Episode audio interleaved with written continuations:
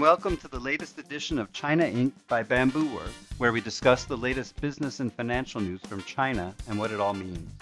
I'm Doug Young, Bamboo Works editor in chief, and I'm joined today by Renee Vanguestaine, one of our founding partners, who's also a longtime China watcher and former investment banker.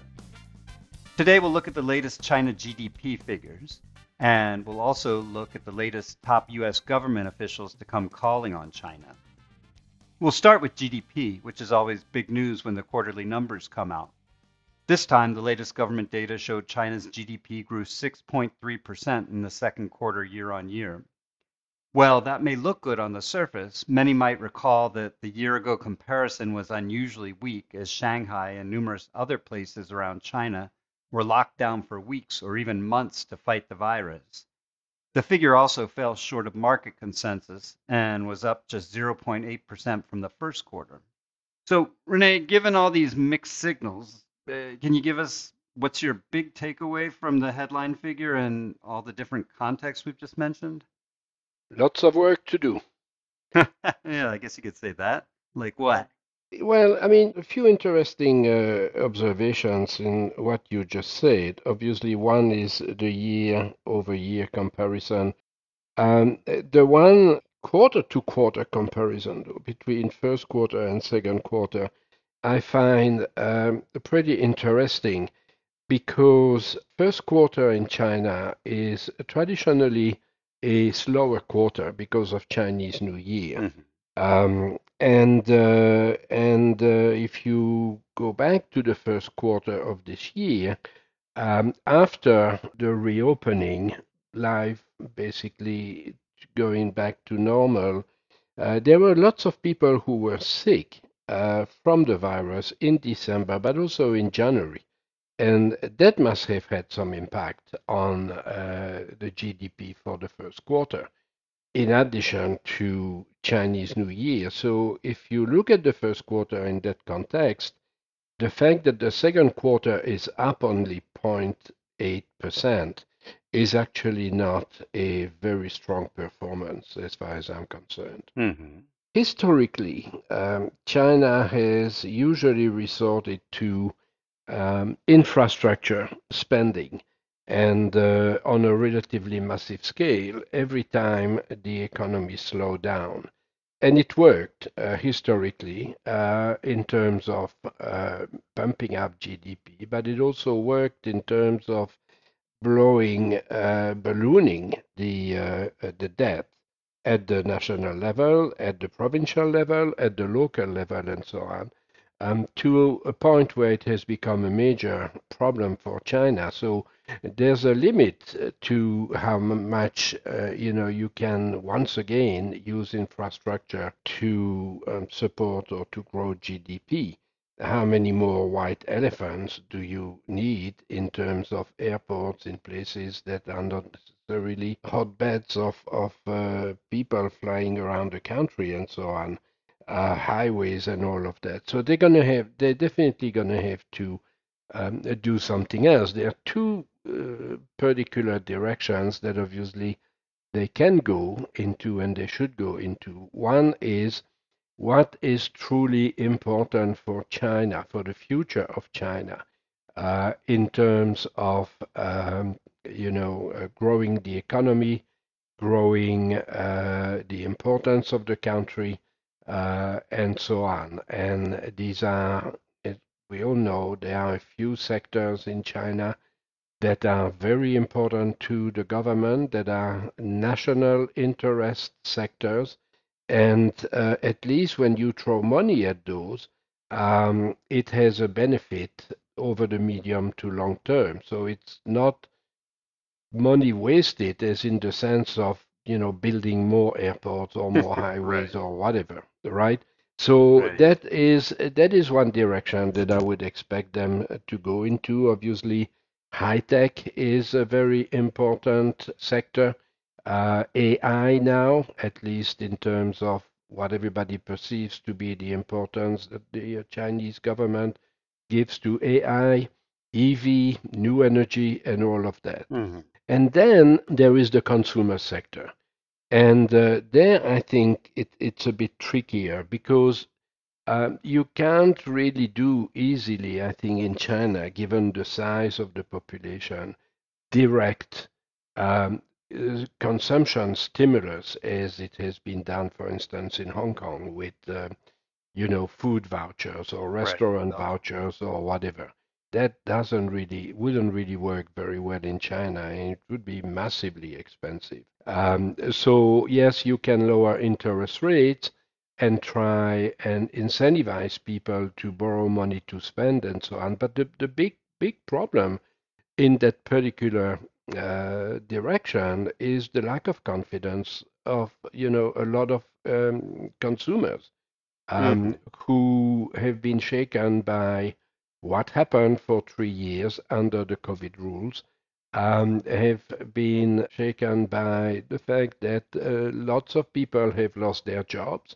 Uh, there's a huge, um, you know, more than 20% unemployment rate for youth between 16 and 24 years old, education continues to be expensive, even if the government pretty much killed after school, general after school education to lower the burden on families. But, you know, we also read that a lot of families have basically continued to do that just through underground and the black market um, real estate, which used to be a sector that made a lot of Chinese people feel very confident about their future and so on because prices were always going up, real estate has become a drag for a lot of families and and a lot of consumers, individual people are looking at it as something that is definitely not going to make them rich again. Mm-hmm. Uh, and on top of that, you know, some of them are looking at the properties that they bought and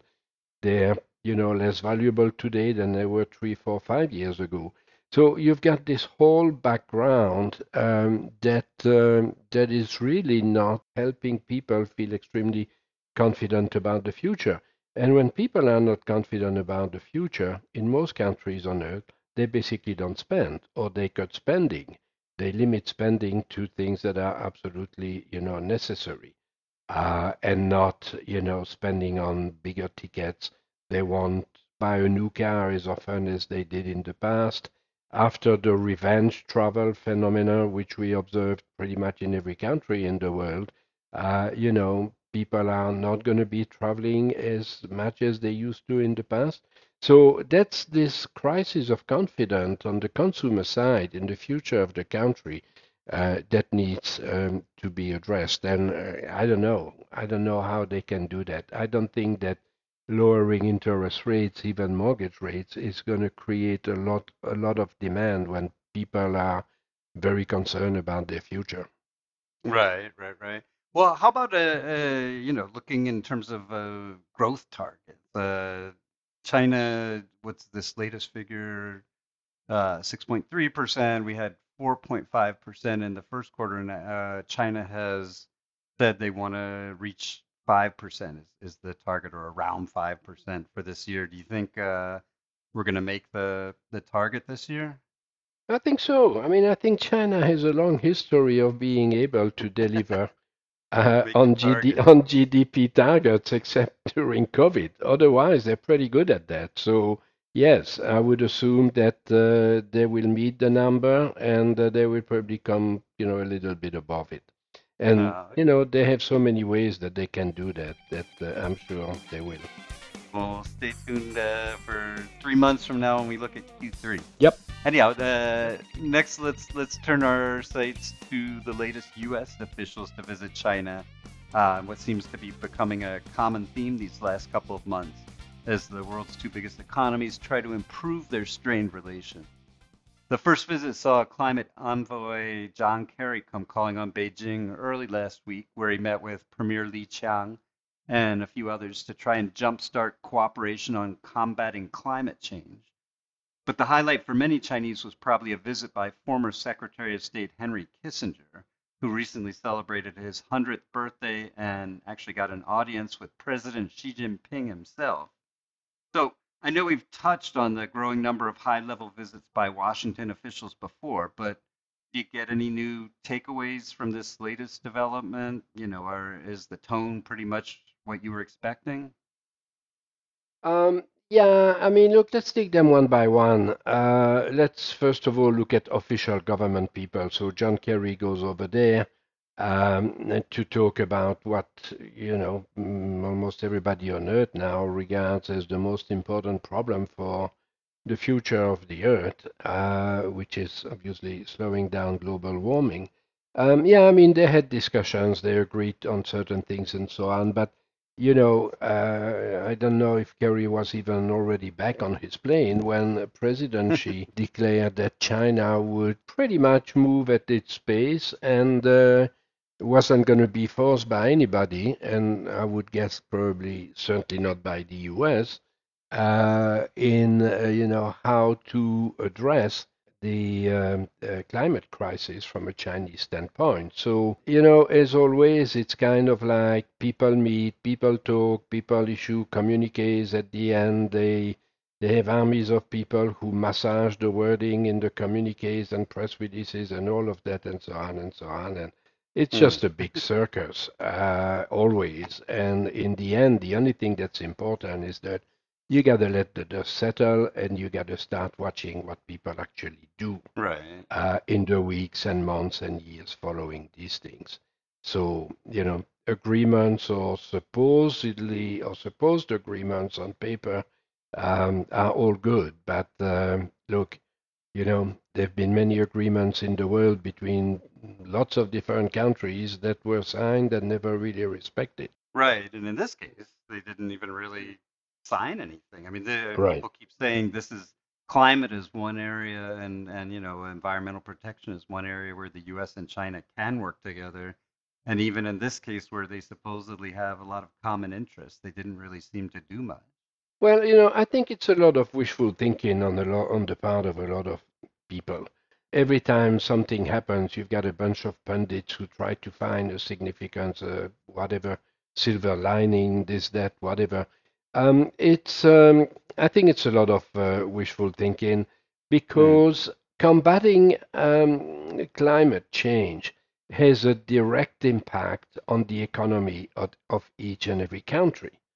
So inevitably, countries that are going through difficult economic times are going to tend to, you know, try and slow down or postpone some of the aspects of climate fighting that uh, that negatively impact their economy. Mm.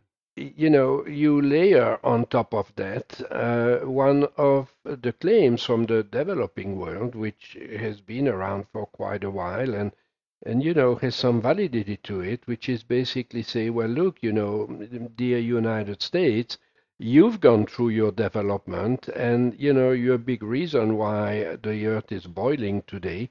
And now you now because you're developed and all of that you're trying to limit our own development. And well we have news for you. Uh, you know we also want that economic growth and everything. Right. so you know you got to navigate all of those issues. And i mean don't get me wrong. I mean every little progress is obviously very good the question is always succession of small steps that are progress and so on solve the problem or is it going to be too late? Time will tell. I just wanted to to wrap up with sort of getting your take on the the Kissinger trip. Uh, mm. You know, that was that was an unofficial trip, uh, but you know, it seemed significant. You know, he got an audience with Xi Jinping himself, and I, I was curious. Uh, you know, for our listeners who maybe don't follow this stuff as closely, I mean, why is Kissinger so beloved in China? And even though he is quite old already, do you think he has a role to play in future U.S. China ties? Um, I doubt. Um, first of all, there are lots of things that Kissinger uh, did in his life uh, that I tend to agree with, and, and, and I think were very positive things.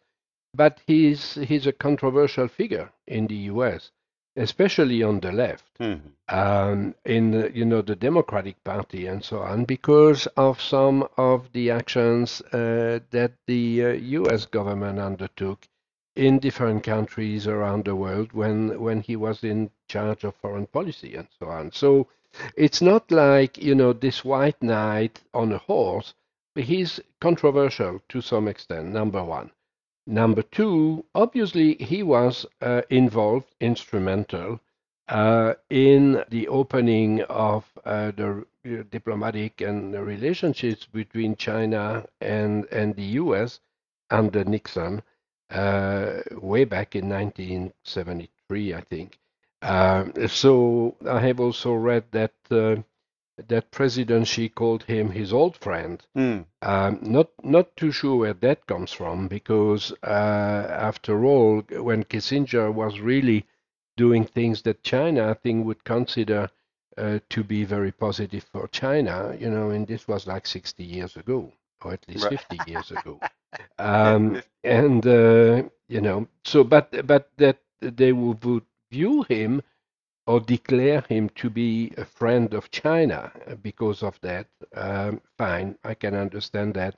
Um, I suspect that to some extent there's a bit of nostalgia uh, right. involved. Um, and also, I think that um, China is usually very good and fairly consistent uh, when they have problems with other countries or regions or whatever in trying to pick one against the other or pit people you know, ideologically at least, uh, against each other and so on. Mm. So, you know, you have China now feeling obviously the brunt of uh, the current uh, US China policy, especially with uh, the embargoes on, um, you know, high performing chips and all of that. You've got Blinken going there, Yellen, uh, Kerry, and so on. And, you know, they're the, they're the Biden guys. So, yeah, we'll talk to them, but you know, we'll treat them, you know, second-class citizens. Now here comes Kissinger, uh, and I'm not too sure who asked, who decided to, uh, you know, get Kissinger to go over that. Whether it was him because he wanted to celebrate his hundredth birthday, or whether he was asked to. Hmm. Um, but uh, you know, here comes Kissinger, who opened up China to the U.S. way, way back, and so on. And uh, he's a good guy and the other guys are not so good and we're going to show that uh, he's the good guy because now he's you know meeting with president xi he's having lunches and dinners with all kinds of people. Right. You know what to make of that at the end of the day? Um, i think that today there is a pretty strong consensus in the us between um, at least what i would call the centrist democrats and, and, and the republicans but even I think on the left wing of the Democratic Party, uh, that it is necessary to protect the interests of the United States vis a vis China. Uh, mm-hmm. Not necessarily containing uh, China, but at least protecting the United States uh, for the future. And uh, I don't think that Kissinger is going to have much of an influence on that, especially as we're coming up to, you know, a presidential campaign next year. Right. In right. basically in you know six months from now. He's like your friendly old granddad that everybody defers to, but nobody necessarily listens. Very yeah, much. yeah. It makes it you know it makes for good headlines and photo ops and and that kind of stuff and and and a bit of propaganda messaging. You know, he is Henry Kissinger. He's American, but he is a friend of China. Right. Um, right. But um, I, you know, I don't think that uh, that's going to change much. Right. Okay. Interesting point. Um, thanks everybody for joining us this week. Uh, in our next program, we'll look at an entertaining dust up in China's e-commerce space. Only this is a spat that's actually happening outside China. And we'll also look at a recent trend that's seeing Western investors grow increasingly wary of Chinese AI startups. If you like what you hear, please tell your friends about us and rate us and share us on your favorite podcast app. Meantime, hope to see you all next week. Goodbye for now. Thank you all.